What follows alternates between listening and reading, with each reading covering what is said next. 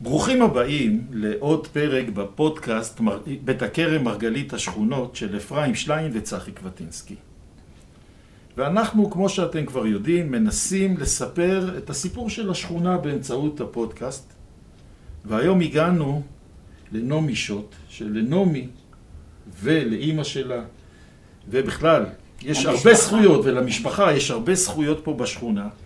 ובאמת, אה, תודה לאפרים שגם בזכותו אני מכיר אותך. אז אה, ככה, לפני שניכנס לסיפור, וזה גם קושר אותנו אה, לסיפור של החיילים המשוכה, זה הבודדים שאנחנו עשינו, אפרים. אז לפני שככה ניתן לנעמי, ונעמי, אנחנו כבר צמאים לשמוע את הסיפור, אז אה, אפרים, תן קצת איזה רקע, שיהיה לנו מי זאת נעמי, למה אנחנו פה, וניתן לנעמי את, את הבמה העיקרית. טוב, אז אה, בוקר טוב. יש לנו את הזכות לארח בפודקאסט שלנו את נעמי שוט, שהיא מזוהה עם בית הוועד ועם פעילות המורשת של בית הכרם לא פחות ממני. בעצם היא יכולה להיות אימא שלי, והכירה גם טוב את ההורים שלי, אבל אנחנו צועדים יד ביד ובתיאום וביידוע בכל הפעילויות והתיעוד שקשורים בהיסטוריה של שכונת בית הכרם ובפעילויות למורשת בית הכרם. הנה, ורק נכנסנו אפרים ואני קיבלתי את בשביל הדמיון.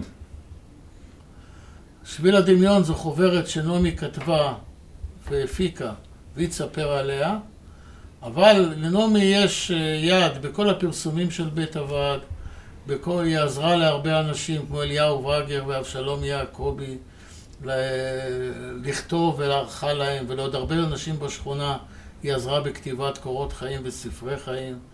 היא uh, הייתה במערכת של עת הכרם, מיום ייסוד הכתב עת החשוב הזה ועד שהוא התפוגג בימי הקורונה וכל התושבים צמאים למשהו כמו עת הכרם, לא מסתפקים במדיה החברתית. בקיצור, אישה עם הרבה מאוד זכויות, ומי אני שיספר? בוא נשמע ממנה. אז נעמי היקרה. כן. הרי עכשיו אנחנו יכולים לתת לך, ואיך אמרנו קודם? אנחנו נשלח את אפרים ונשאר שנינו לבד ונספר עד הערב סיפור. אבל בואו, אנחנו רוצים, בזמן שיש לנו, ממש, ובאמת צריכים בשבילך אולי שלושה פרקים, אבל בואי תספרי לנו, בואי, מי זאת, מי זאת נעמי? מתי הגעת אלינו לשכונה? איך הגעת לפה בכלל? ומשם ניכנס לכל הסיפור עם הפנסיון ועם כל הדברים היפים שאפרים סיפר לנו. טוב, אה, שמי נעמי שוט, לשעבר קליינר. אה, ההורים שלי, אה, היה להם בהרצליה בית ומשק עזר, ובעצם אני גדלתי שם מהולדתי בראשון לראשון שלושים ועד 1900, 1948 בעצם, כן. למדתי שם בבית הספר העממי, קראו לזה, ואת לימודי התיכון שלי השלמתי בבית ספר תיכון חדש בתל אביב. אחרי שאנחנו היינו חברים בנוער העובד, אני הייתי חברה בנוער העובד, בהרצליה הייתה תנועת נוער עובד מאוד גדולה, כי היא הייתה גם היחידה, וכל הבוגרים יצאו מה שנקרא להגשמה, להכשרה ולהגשמה. והחברים שלי יצאו לבית השיטה, ושם הם התאחדו עם עוד קבוצה מקריית חיים. והם היו בבית השיטה לדעתי רק מאוגוסט 47, משהו כזה, ועד אה, בעצם עד סוף 47. את יצאת איתם או שאת... אני אה, לא יצאתי איתם מסיבות משפחתיות, כי אימא שלי חלתה והיא עזבה את הבית ונשארו לי, נשארו איתי שלוש אחיות קטנות ואבא שלי ו, וכל המשק עוד היה קיים. ואני עשיתי את מה שיכולתי עד שהגיע בערך אה, לפני מאי 48' כבר החלטתי שאני עם הוכחה, החיות שלי כבר עברו לירושלים איכשהו, ואני החלטתי שאני מוכרחה להצטרף לחברים שלי בפלמ"ח. החברים שלי כבר לא היו בבית השיטה, הם כבר היו במחנה פילון, במסגרת הגדוד הראשון של הפלמ"ח. יפה. אה, הם אה, יצאו לקרב על מלכיה,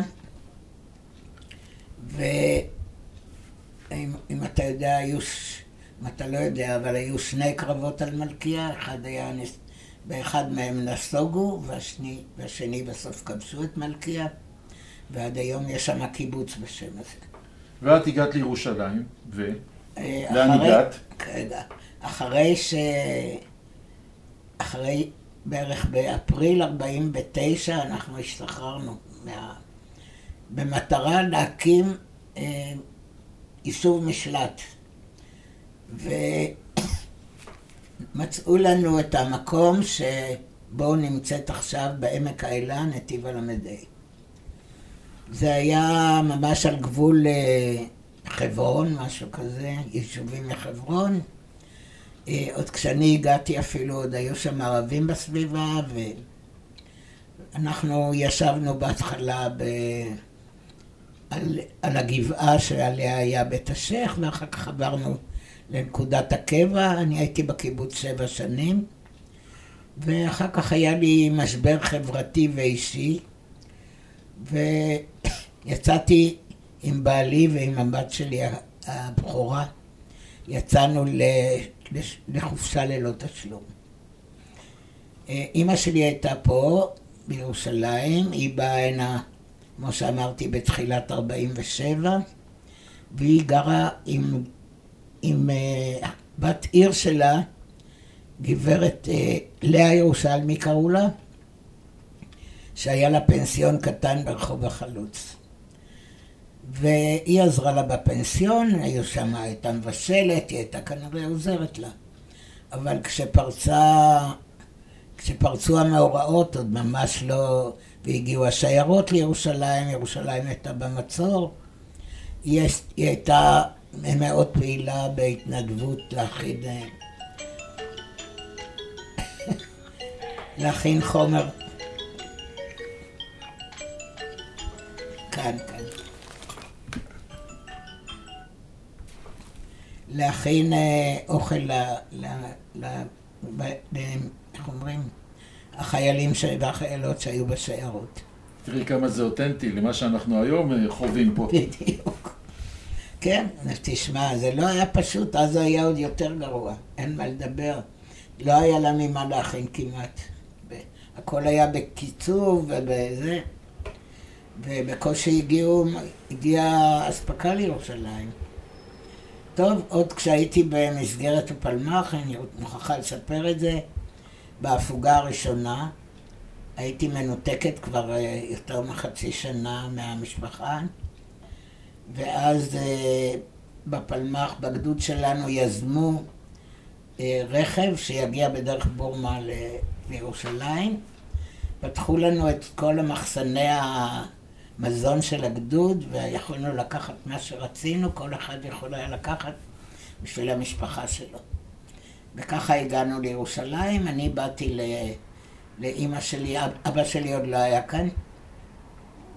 לאימא שלי והאחיות שלי בפנסיון ירושלמי, וזה היה מאוד מרגש התקופה הזאת. אה, לא משנה, אחרי שהשתחררנו, אה, היינו כמה חודשים בעין חרוד, לקבל כאילו הכשרה חקלאית, ואחר כך עלינו באוגוסט 49, עלינו ליישוב, אה, ליישוב המשלט שנקרא אז, עוד לא נקרא נתיב הל"ה, הוא נקרא אז פלד, על שם פלוגה ד' שהיינו בה בפלמ"ח. ואחר כך אה, התחלנו, תראה, הרבה מה לעשות שכאן לא היה לנו, לא היה לנו עוד כלים חקלאיים, לא היה...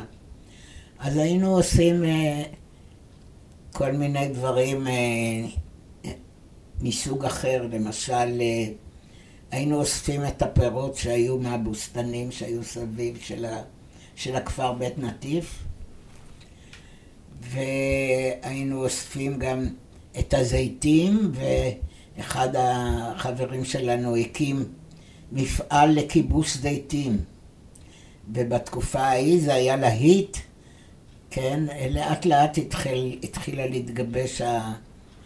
התחילו להתגבש הכלים המשקיים שלנו, שזה התחיל בפלחה וברפת ובדיר. נעמי, אבל זה אני... פרט אני, קטן. אני, אני. רוצה, אני רוצה לדלג על הקיבוץ. בסדר. ושלי חשוב, אנחנו, יודעת, אנחנו ירושלמים. כן, כן, אני רוצה להגיע, עכשיו ו- אני אגיע לזה.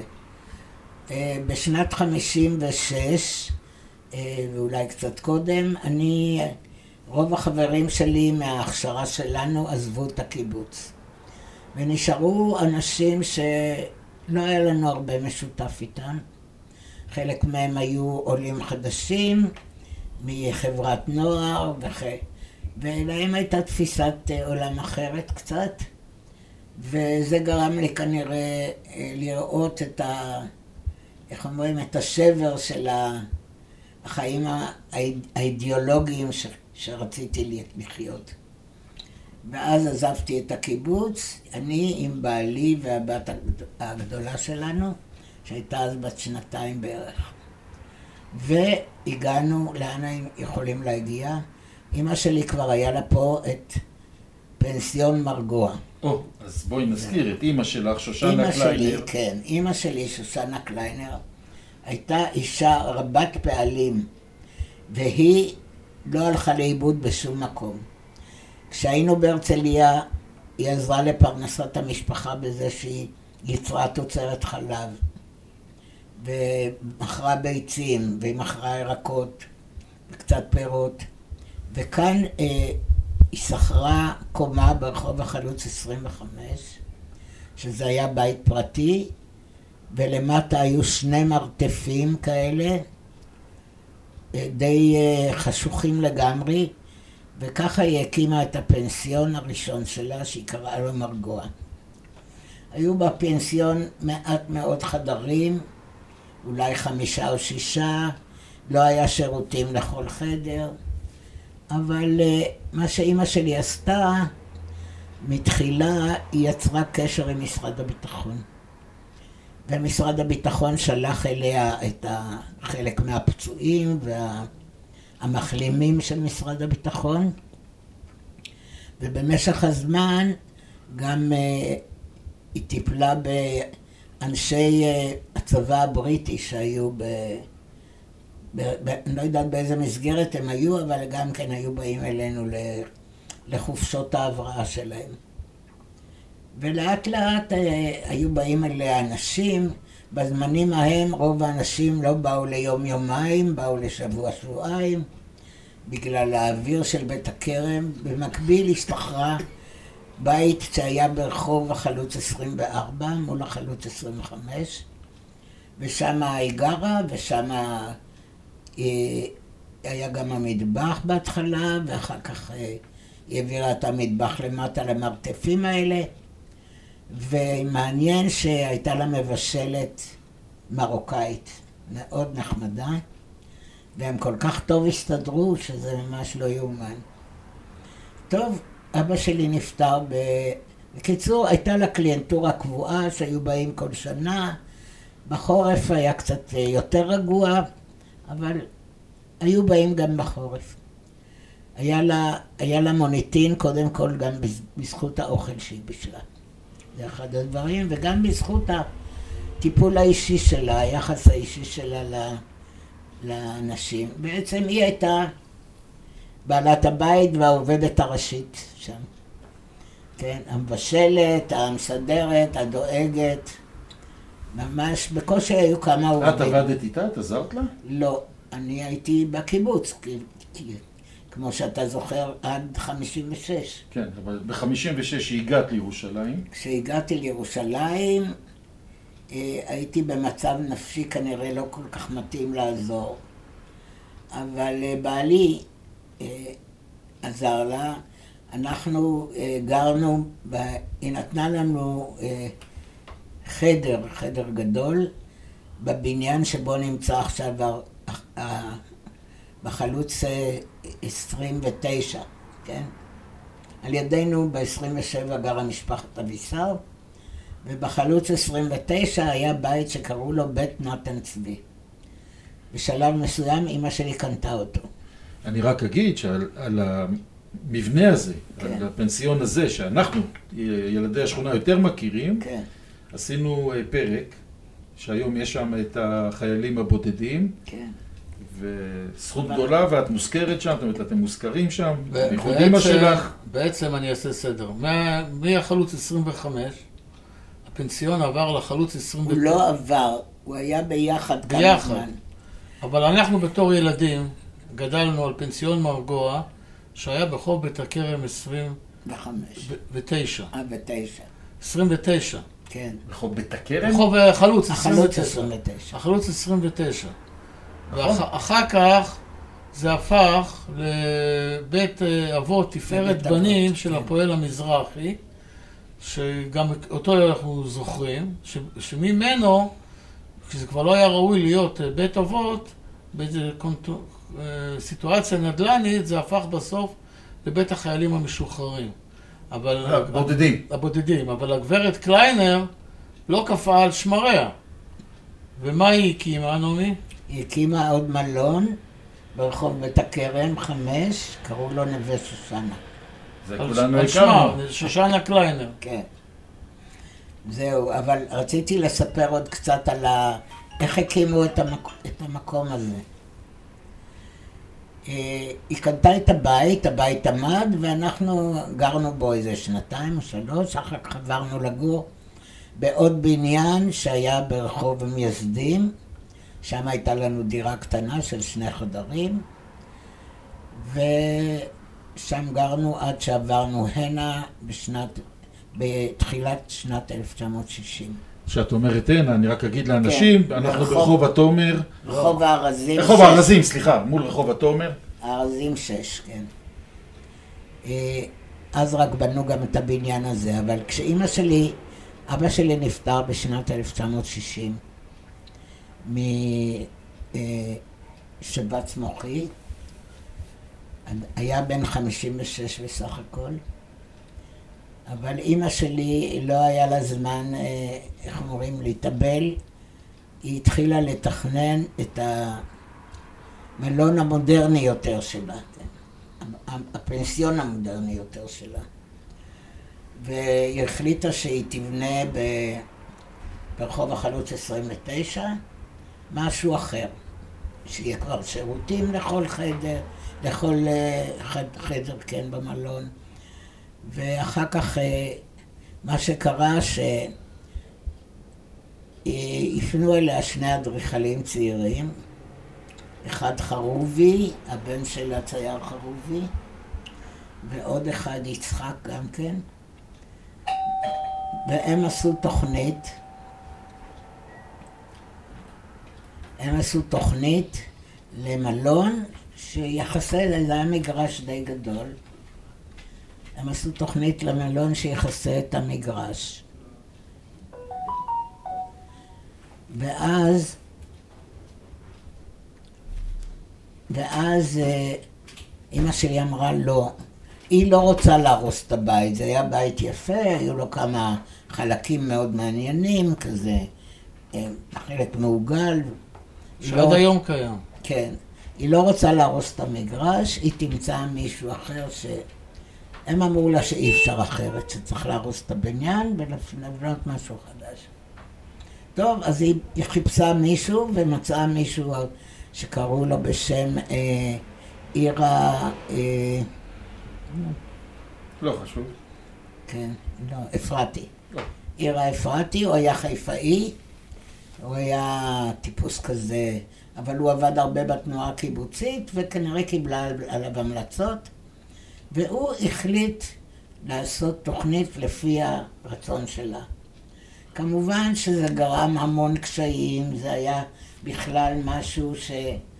שלגמרי שינה את התוכנית, אבל הוא הצליח לבנות, נדמה לי, שתי קומות של אה, חדרים בתוך המגרש הזה, ואת החלק הישן הוא השאיר למטבח וחדר אוכל. אה, אימא שלי בינתיים אה, הייתה שמה כמובן, עבדה שמה עם אה, עובדים, ו...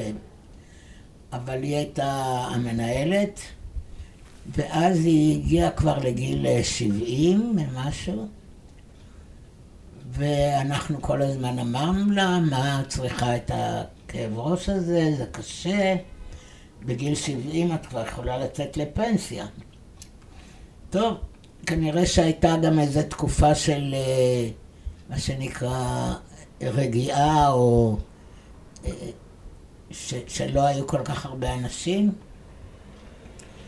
ואז היא החליטה שהיא מוכרת את המלון הזה והיא תצא לפנסיה, והיא קנתה לה דירה בבית שבנו במקום הבית של סילמן, בשדרות, אה, בשדרות סילמן. לא? כן. ככה זה נקרא. מעלה סילמן. מעלה סילמן. והיא גרה שם שנתיים, קנו את הבית אה, אנשים מהפועל המזרחי, שהייתה אז המפלגה, והם אה, יעדו אותו לבית אבות, שקראו לו תפארת בנים. אה, בית האבות הזה כנראה באמת היה די מוצלח.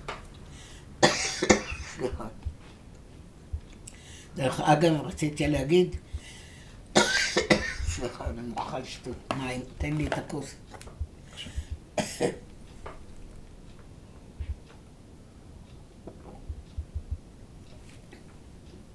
במשך הזמן שהיא הייתה במקום הזה, שהיא ניהלה את המקום הזה, היא הקימה שם אה, מעין בית כנסת קטן זכרו, לזכרו של אבי. והכניסה לשם ספר תורה, וזה זה נראה כאילו שזה יהיה לנצח. ובאמת הפועל המזרחי והבית אבות התקיימו די הרבה שנים, אני לא זוכרת עד מתי. אימא שלי הלכה כביכול לנוח, אבל אחרי שנתיים שהיא ישבה ושיחקה קלפים, היא אמרה שהיא לא יכולה, משעמם לה. אין לה, אין לה מה לעשות, משעמם לה, היא צריכה בכלל, הייתה צריכה מאוד מגע עם אנשים. ואז היא התחילה להתעניין וקיבלה הלוואות מ- מכל המוסדות, אני לא יודעת שהכירו אותה, שלא הכירו אותה. ואז היא קנתה את הבית ברחוב החלוץ חמש, בית הכרם חמש. אה, ברחוב בית הכרם חמש, היה בית של משפחת חבס. משפחת חבס הייתה משפחה של אה, סוחרי אורות, אני חושבת, ב- בהיקף די גדול, בהיקף אפילו בינלאומי. אתה ידעת את זה? לא. והבת שלהם הייתה ברכה חבס, שמעתם על זה? לא. היא הייתה עורכת דבר לילדים, היא הייתה סופרת, היא הייתה... כן, בזכותנו, בזכותי ובזכות אחותי, שהתחלנו לברר על הבית הזה, אז uh, הכניסו אותה עכשיו לפרויקט שנקרא פרויקט בן יהודה. אתם מכירים את זה? הפרויקט מכירים, כן. כן, אז עכשיו הם החליטו להכניס גם את ה... מה שברכה חבס כתבה לפרויקט הזה. יפה. כן. כן, אז אה, היה פה, היה גר פה אחד האחים שלה עם אשתו ועם הילדים, זה היה בית של שתי קומות, והיא החליטה שהיא מקימה שם מלון דירות, שהיא לא תצטרך לעבוד קשה, לא תצטרך לבשל, יש שם מלון דירות, וכל אחד יהיה במטבחון לכל חדר, וכל אחד יעשה לו את, ה, את האוכל שלו, יכין לו, או שיקנה ויאכל בחדר. ובאמת אה, זה מה שהיא עשתה, זה, היו שם בערך 25 חדרים, ולא הרסו את הבניין, אני חושבת, רק הוסיפו לו. היו שם 25 חדרים, אבל היה שם גם מטבח והיה שם גם חדר אוכל, מין לובי כזה שאליו נכנסו ישר מהכביש. וזה היה מקום יפה, הרבה יותר חדש, הרבה יותר אה, מסודר. אה, רק אה, כשהיא גמרה ל... לסדר אותו, להכין אותו, בדיוק פרצה מלחמת יום כיפור. כן. ואז לא הייתה לה ברירה, היא הייתה צריכה להשכיר אותו לכל מיני... אחר כך באופן די קבוע היו שם בחורף היו שם, היה שם נוער מדרום אמריקה, שבא לחודשיים בערך, בתקופת החופש שלהם למלון הזה, זה כבר קראו לו מלון, כבר לא פנסיון. ואחר כך בקיץ אה, היו לה באמת הרבה אורחים. היו לה גם קבוצות הרבה מחוץ לארץ, קבוצות של אה, צליינים. היה לה קשר עם כמה כמרים מגרמניה שהיו מביאים אליה את האנשים, ואז זה באמת כבר היה כרוך גם בהכנת אוכל. אבל אה, אימא שלי לא התעצלה אף פעם, ועסקה גם בזה, עד שמלאו לה אה, בערך אה, 92, בערך, כן, תכף אני אגיד לך בדיוק, כן, עד שמלאו לה 90. זה בכל זאת כמעט 20 שנה. טוב, בשנת 90 אה, עבדה אצלה אחותי, אבל אחותי פתאום קיבלה התקף לב, היא עזרה לה בכל ה... מה שנקרא לוגיסטיקה, קיבלה התקף לב ולא יכלה לעבוד, אחותי הצעירה, ואז uh, כבר, אימא כבר היה לה קשה בכלל לנהל את העסק, וגם uh, הפסיקו לבוא אנשים, המ- המקום עמד כמעט ריק הרבה, הרבה זמן. אולי הייתה עוד איזו סיבה, אז אני לא זוכרת איזה מלחמה הייתה אז ב-90. מלחמת המפרץ. נכון. טוב, לא משנה. היא, היא בהתחלה הזכירה את המקום, אה, אז באו עולים מרוסיה. ואז היא הזכירו, הזכירה את המקום לעולים מרוסיה. משפחות שלמות גרו שם, כל משפחה בחדר, וזה היה בסדר, אבל uh, כבר לא יכלה לנהל את זה, אז uh, היא הזכירה את זה למישהו שגר פה בשכונה. אה, היה נשוי לבת של אה, עצמון, אתה זוכר את עצמון? ה- לא העורך דין, הקבלן. הקבלן, משחר אחד. כן. והוא הוא שכר את זה, קראו לו יחזקאל, והוא היה בשב"כ, אבל הוא החליט שהוא פורש, ושכר את זה וניהל את זה, אבל זה היה, היה ניהול די, די מסכן. בקיצור, בשלב מסוים מכרו את המלון, ואימא שלי קנתה לעצמה דירה ברחוב התומר, וגם אחותי שעבדה במלון קנתה לי דירה על ידה, והם גרו שם אחת ליד השנייה, עם דלת בין, בין שתי הדירות. בכל התקופה, בואי, אני כן, אני יודע שאנחנו, אני חושב שסיימנו את הפרק כן, הזה, סיימנו. אבל אנחנו רוצים לא, לדעת... לא, רגע, רגע, לא סיימנו, כי אני אגיד ששושנה קליינר, היא נפטרה בגיל יותר ממאה, נכון? 103 חודשים. 103 חודשים, ושושנה קליינר מונצחת בבית הכרם בכיכר של רחוב משה קול ורחוב אביזוהר, ליד המרכז המסחרי ברמת בית הכרם, וכל מי ששומע ועובר בכיכר, בין כה צריך לעצור במעבר חצייה לעוברים והשבים, שיסתכל רגע ויכבד את השלט של שושנה אני חושב שעכשיו. אנשים יבינו ודבר נוסף. דבר נוסף, האחות של נעמי היא פרופסור רות קרק, והיא פעלה להנציח את פנסיון מרגוע עם המועצה לשימור אתרים, והוצב, אחרי כל המבצע שלטים כחולים בשכונה, הוסיפו שלט במיוחד ליד בית החיילים המשוחררים, שמספר את הסיפור של פנסיון מרגוע ושל אה, הגברת שושנה קליינר. אז כך שפנסיונרית כמו שושנה קליינר, שהתחילה אומנם בשלהי תקופת המנדט, אבל אה, היא מונצחת בשכונה כפנסיונר, כפנסיונרת, כאילו במובן של פנסיונים, של בית הכרם. אז עכשיו אני אגלה לנעמי שאני למדתי, אני למדתי גיאוגרפיה חברתית באוניברסיטה, אה. ואחת המרצות האהובות שלי הייתה הפרופסור רות קרק. יפה. אז הנה אז היא עוד מעגלים. כאן, אתה כן, יודע. כן, כן, אני יודע. אישה מקסימה כן, ומעניינת וחכמה. נכון, נכון.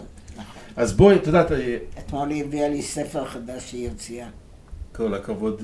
אז אה, עכשיו אנחנו רוצים על המקום קצת לשמוע, לא, לשמוע קצת על נעמי. אה, נעמי, טוב. את מכירה את נעמי? כן, אנחנו רוצים קצת לשמוע מה נעמי עשתה. נעמי הגיעה לבית הכרם אה, בשנת 56, אה, היא עברה לגור ב...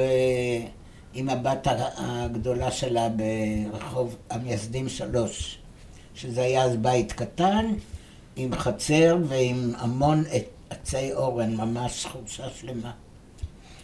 וגרנו שם בערך שלוש שנים,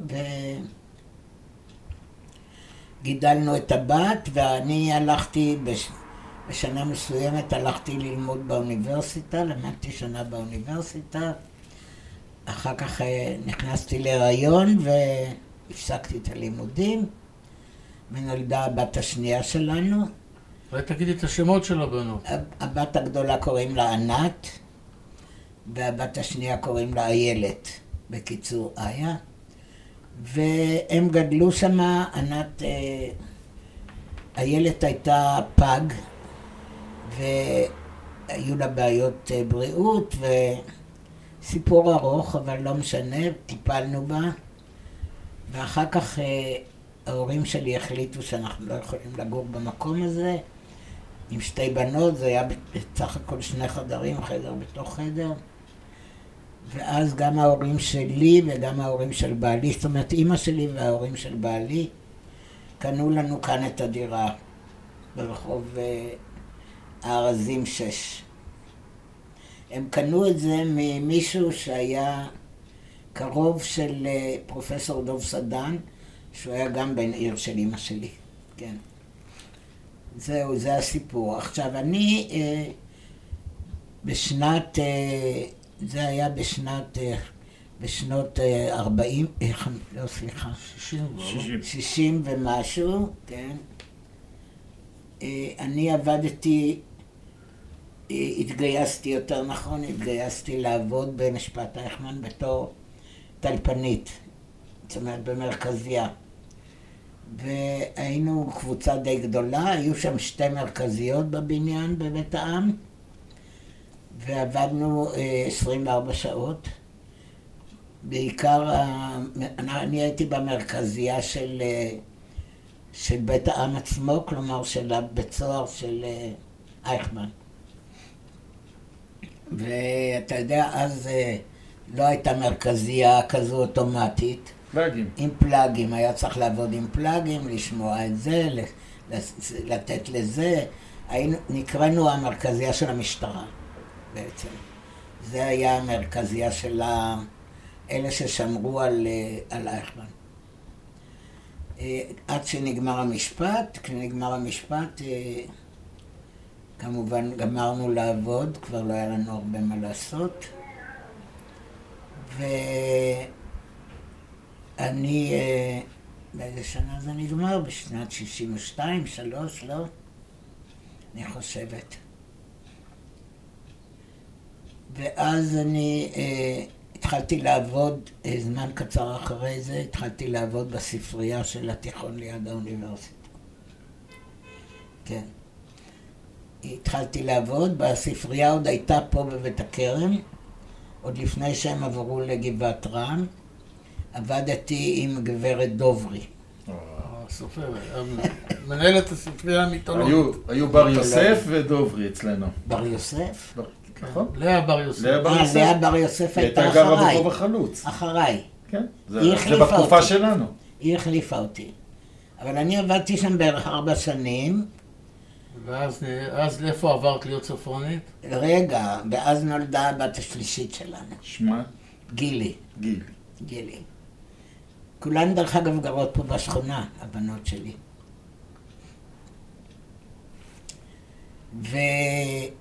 ואנחנו גרנו פה משנת 60 ועד בעצם היום הזה. שלוש הבנות שלי גרות בשכונה, שלושתן למדו בבית הספר יפה נוף. אה, ואני, אה, אחרי שגילי הייתה בערך בת שש, הייתי בבית עד שהיא הייתה בת שש, ואחר כך אמרתי ש... אז הציעו לי לעבוד בספרייה של אה, התעשייה הצבאית שהייתה פה. היה לי חבר שהיה שם אחראי על כוח אדם, והוא אמר, בואי אלינו, תעבדי, תשדרי את הספרייה. כל הספרייה הייתה בסך הכל ארון אחד, עם כמה ספרים ועוד כמה חוברות שהיו נודדות בין בעיקר בין המהנדסים והטכנאים. טוב, אני התחלתי לעבוד שם, אה, להגיד לך את האמת, זה, זה היה עולם זר לי לגמרי, עולם של טכנולוגיה. אני הייתי בכלל יותר בן אדם של ספרות, של אומנות. אה, לא משנה, השתלבתי יפה מאוד, ובמשך השנים שעבדתי שם, עבדתי שם 18 שנה, אמנם חלקית, לא, לא במשרה מלאה. אה, הקמתי חדר עם, אה, עם, עם מדפים, עם ספרים, עם... אה, אחד הדברים שהיה שם מאוד מיוחד זה היה, קיבלנו תקנים מכל מיני מפעלים שהיינו מייצרים בשבילם. תחילה בשביל הצרפתים, ואחר כך בשביל, ה... בשביל האמריקאים. טוב, בשנת, כשמלאו לי 60, בשנת 1990 אמרתי שאני, הרגשתי שאני כבר עייפה ואני כבר לא מעניין אותי יותר. ואמרתי שאני אצא לפנסיה, יכולתי לצאת אז לפנסיה בשנת, בגיל 60, ויצאתי לפנסיה, ועוד לפני שאני יצאתי לפנסיה, אני חושבת, או אחרי זה, הדודה שלו, מלכה, הדודה של אפרים. הדודה של אפרים, מלכה בילר, כן, שבעצם, נדמה לי שמי היה, הבעל שלה היה הליצן הזה. גם הבעלה, יוסף, אבל היה גם חיים, האח שלו. לא, מי היה חיים? חיים היה הקוסם. כן, הקוסם. חיים בילר. כן. אבא של טודי בילר ושל נילי. נכון. ויוסף הוא היה בעלה של מלכה. אה, יוסף היה בעלה של מלכה. כן, שהוא היה פה פעיל במפלגה, בהגנה, בכל מיני דברים. כן. יש משרד החינוך. כן. אבל את בעצם מספרת שעם תחילת הפעילות של בית הוועד... לא, עוד לפני שהתחילו רק לה... המאבק, להגיש המאבק. את כל, להגיש את כל המסמכים ולנסות ל... ל... שלא יהרסו את בית הוועד. אז מלכה גייסה אותי כי החליטו שכל משפחה שגרה פה, שגרה פה בעבר והילדים שלה, כולם צריכים לתרום לקרן שבה יוכלו לשקם את בית הבד, לשפץ אותו ולהפוך אותו למועדון, מועדון אה, שכונתי. שם היה גן הילדים שלי דרך אגב, גן ציפי. גם הגן של הבנות שלי בהתחלה. כן, ציפי זה היה. כן. שלנו עוד היה גן מרים. מרים לא, מרים הייתה גן אה, אה, למטה. אה, זהו. מרים עם הסרט. כן. וגן ציפי היה בקומה השנייה, היה גן חובה. אה, זה... האחים שלי היו בגן מרים. אבל בואי תספר על הפעילות אבל בואי ככה, אנחנו, אנחנו כבר מתקדמים בסוף. המבורכת שלך. בואי בוא נדבר קצת על הפעילות שלך במסגרת בית הוועד. עמותת בית הוועד. כן, קודם כל... היה לך נישה מאוד מיוחדת. הייתה עמותת בית הוועד, שהקימו אותה בעצם אה, יובל טל ומלכה ואליהו וגר, נכון? כן. מי עוד היה שם? ואחרי ששיפצו את בית הוועד, או בעצם אפילו עוד לפני, יובל הוציא את החוברות שקשורות בבית הוועד ובתולדות בית הכרם, ואני עוד לא הייתי קשורה לזה, אבל אז, בשנות ה... בשנות ה-70, אני חושבת, כבר התחלתי לכתוב בעיתון, בעיתון של בית הכרם, עוד לא הייתי במערכת, אבל מפעם לפעם הייתי כותבת,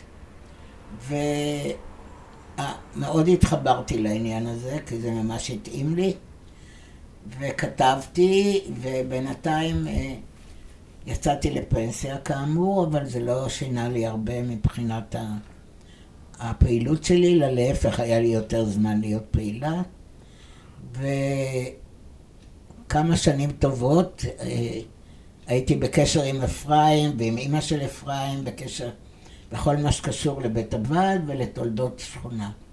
אספתי חומר, אספתי תמונות, צילמתי תמונות של אנשים שהיו פה בשכונה וכבר אינם היום, שגרו פה. והיה לי מעניין, כל הנושא הזה של בית הכרם ממש נכנס לי לתודעה הרבה יותר מכל הנושאים שבהם עסקתי קודם.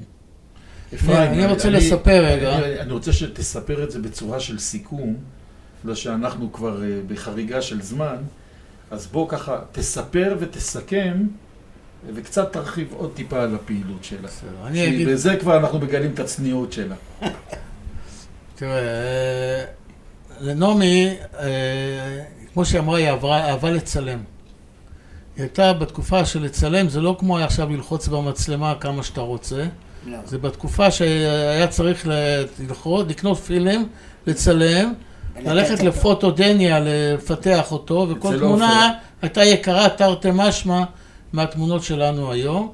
אבל הייתה לה עין חדה לצלם דמויות, לצלם שלטים, לצלם מקומות, ויש אוצר בלום של תמונות בא- באוסף של בית הוועד, שנעמי הביאה בזכות העין והקליק שהיא לחצה על, ה, על המצלמה. תודעה היסטורית. וגם אני בספר שלי משלב הרבה תמונות שהמקור שלהן ארכיון בית הוועד שנעמי אה, אה, צילמה.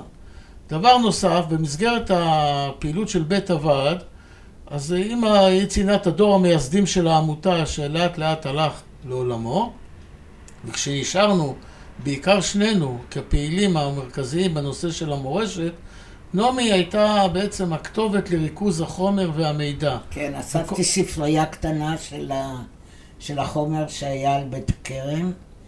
אפילו קניתי ספרים אה, משומשים ושמתי שם של סופרים, הרי בית הכרם הייתה שכונה של, של סופרים, שכונת המופסים.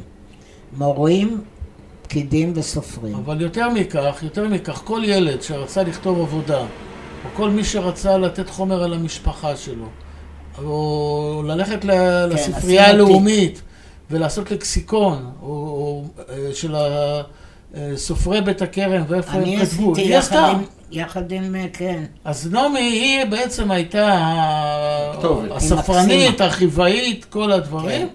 ואני יותר ידעתי את החומרים האלה להפוך לסיורים ול... הוא כן, היה לו חוש. ולדברים האלה. נכון.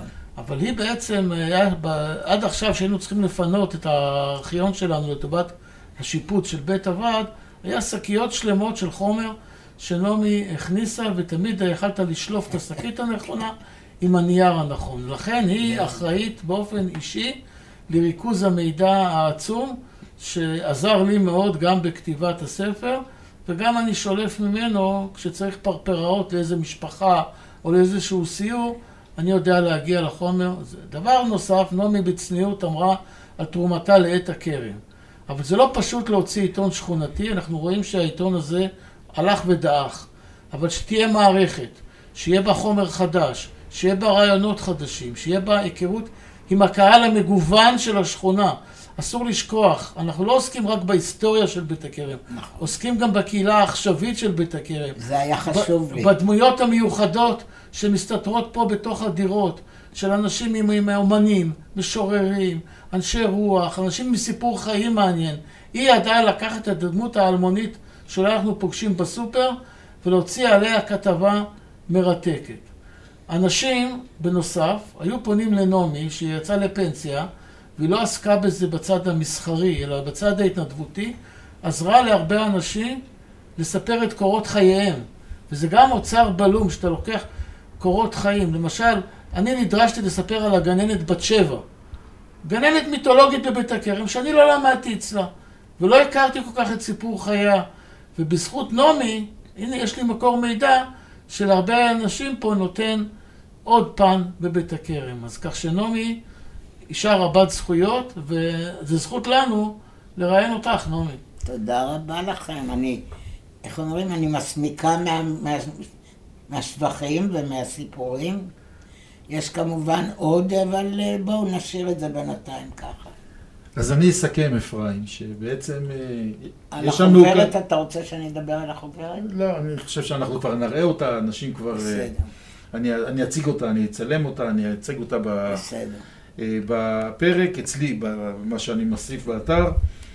אה, אבל אה, אני רוצה להגיד לך שאני כל פעם מתרגש מחדש שאני פוגש עוד פרק בהיסטוריה. אפרים חווה את זה באמצע שהוא התעסק כן, עם השכונה. ואני, שאני יליד. השכונה, כמו אפרים, לפניו, כן? אז אני כל פעם לומד דברים חדשים, אז הייתה לי זכות ענקית, ותודה לאפרים שהכיר בינינו, ועכשיו בזכותכם, כולם שומעים את הסיפור המעניין והמרתק הזה, תודה רבה לכם. ואני מאחל לך אריכות ימים ותמשיכי תודה. לעשות, ובצלילות הדעת כמו שאת היום, תודה. ואנחנו נה- נהיה בקשר מן הסתם. אמן. תודה רבה. כן, אם תרצה לשמוע על החוברת, בכל אופן, יאללה, דברי. אז אה, בכל אופן, אה, אחרי שגמרנו לכתוב את ה... אחרי שגמרנו לכתוב את ה... ולהוציא את החוברת בשביל הזיכרון, שאפרים ואני היינו מעורבים בה ישירות, אני אמרתי ל... ל... לנוגה, שהייתה אז בהנהלת המתנ"ס, שלדעתי צריך לכתוב גם על האומנות בשכונת בית הכרם. האומנות במרחב הציבורי. כי אני הכרתי את בית הכרם. הייתי מטיילת די הרבה. היו איזה עשר שנים שהייתי יוצאת כל בוקר להליכת בוקר, שזה עוד לא סיפרתי, אבל לא חשוב.